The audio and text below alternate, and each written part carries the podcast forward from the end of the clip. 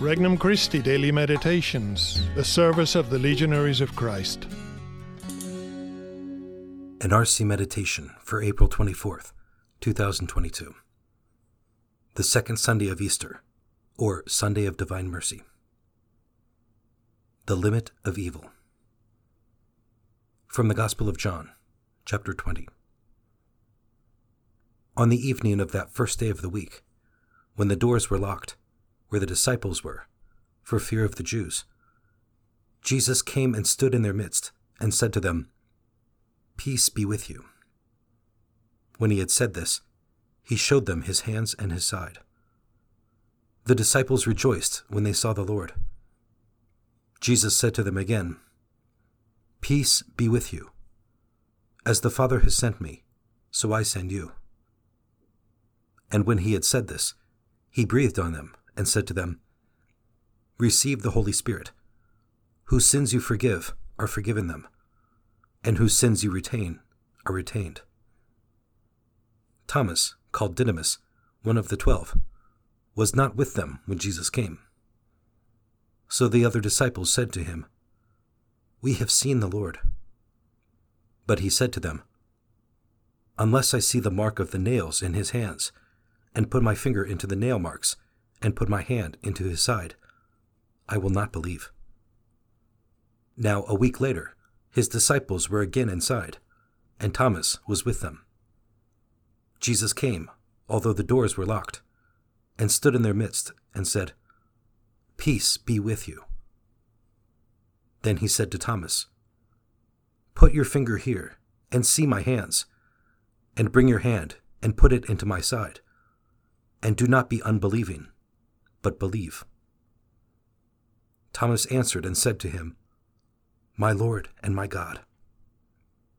Jesus said to him, "Have you come to believe because you have seen me? Blessed are those who have not seen and have believed." Now Jesus did many other signs in the presence of his disciples that are not written in this book. But these are written, that you may come to believe that Jesus is the Christ, the Son of God, and that through this belief you may have life in his name. Introductory Prayer. Lord Jesus, I believe in your grace and your love for me. This is why I come before you now. I know that through this meditation I can experience your love and be filled with your grace, so that I might fulfill my role in your plan of salvation. You know that I am weak and am sometimes tempted to lose heart. But I know I can count on your generous graces to bolster my courage and love. For my part, I will strive to spend this time with you well. Petition. Jesus Christ, let me know your heart. First reflection. Touch his heart. In this passage, Christ puts himself within touching distance of Thomas's finger and hand. He invites this apostle, struggling with doubt, to reach into his side and come into contact with that sacred heart, filled to the brim with mercy. Not only could there no longer be any doubt about the Savior's resurrected body, there also could no longer be any doubt about his mercy, which he promised in the forgiveness of sins. With Thomas, then, let us come within touching distance of this heart of Christ and peer through his open side to see the heart that so loves all souls. Second reflection, allowing him to touch my heart. Not only do we want to touch Christ's heart, we also want to invite the Lord to touch our hearts. Just like the lepers who presented their disfigured flesh for Christ to touch and cure, so we present our disfigured souls, asking him to touch and to cure. Saint Faustina would say that all that is necessary is for us to leave the door of our heart ajar, and God will do the rest. Let us present to his sacred finger what in us needs to be touched by his grace, especially through the sacrament of reconciliation. Third reflection, thirsting for all hearts. In Christ, the greatest thirsting love is too often met by the most outrageous ingratitude and affront on the part of souls.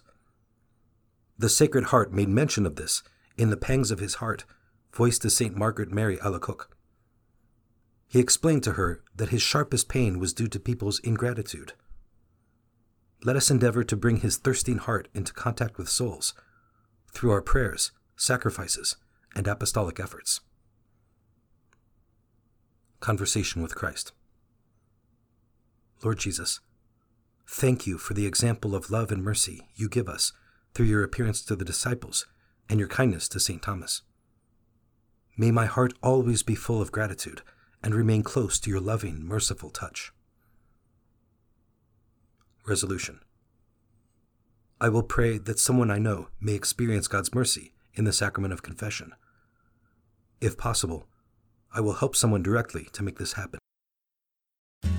For more resources, visit regnum christi dot org or download the Regnum Christi English app today.